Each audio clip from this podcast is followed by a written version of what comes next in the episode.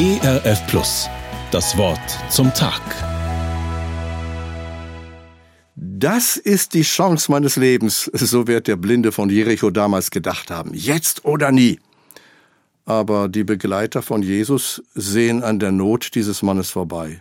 Blinde gab es damals überall. Was ist das schon Besonderes? Und gleichzeitig galt bei vielen frommen Pharisäern der sogenannte Tun-Ergehens-Zusammenhang. Das heißt, jedes Unglück hat seine Ursache in einer Sünde. Wenn der Mann blind ist, dann empfängt er gerade seine gerechte Strafe vor Gott. Da darf ich gar nicht eingreifen. So kann man sich fromm getarnt aus der Verantwortung stehlen. Ganz besonders deutlich wird das an der Begegnung Jesu mit dem Blindgeborenen nach dem Johannesevangelium Kapitel 9. Die damalige Logik, wenn er schon blind geboren wurde, dann müssen doch die Eltern gesündigt haben, denn Gott ist ja gerecht. In der Geschichte streicht Jesus die Frage nach der Ursache radikal durch und nennt das Ziel. An ihm sollen die Werke Gottes offenbar werden. Johannes 9, Vers 3. Der Blinde in unserem Bericht hält sich nicht an das Redeverbot. Umso dringlicher ruft er, und er benutzt zweimal eine Anrede, die eigentlich dem zukünftigen Messias vorbehalten ist. Sohn Davids. Das Alte Testament betont immer wieder, dass Heilung von Taubheit und Blindheit zur messianischen Zeit gehören zum Beispiel Buch Jesaja, Kapitel 29, Vers 18. Zu der Zeit werden die Tauben hören die Worte des Buches, und die Augen der Blinden werden aus Dunkel und Finsternis sehen.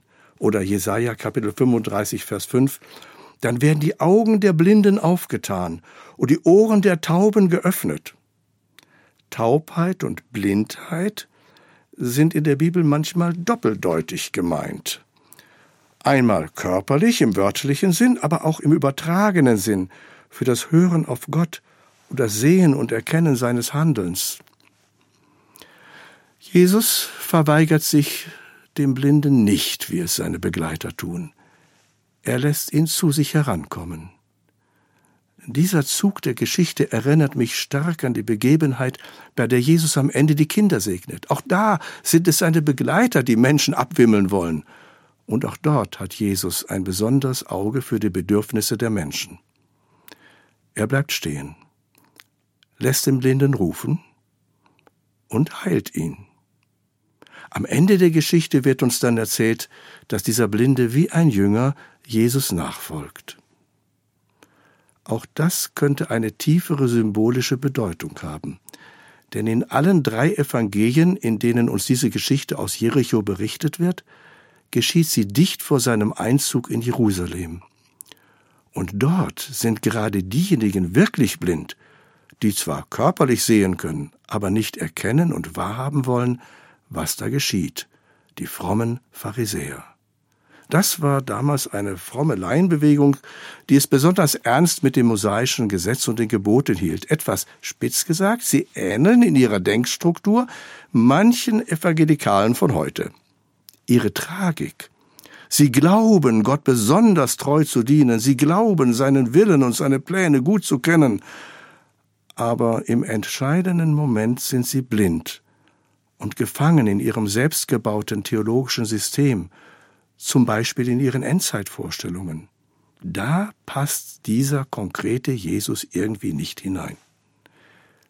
Bemerkenswert. Jesus sagt dem geheilten Blinden am Ende, Dein Glaube hat dir geholfen. Ich kann auch übersetzen, dein Vertrauen hat dich gerettet. Das allein gilt.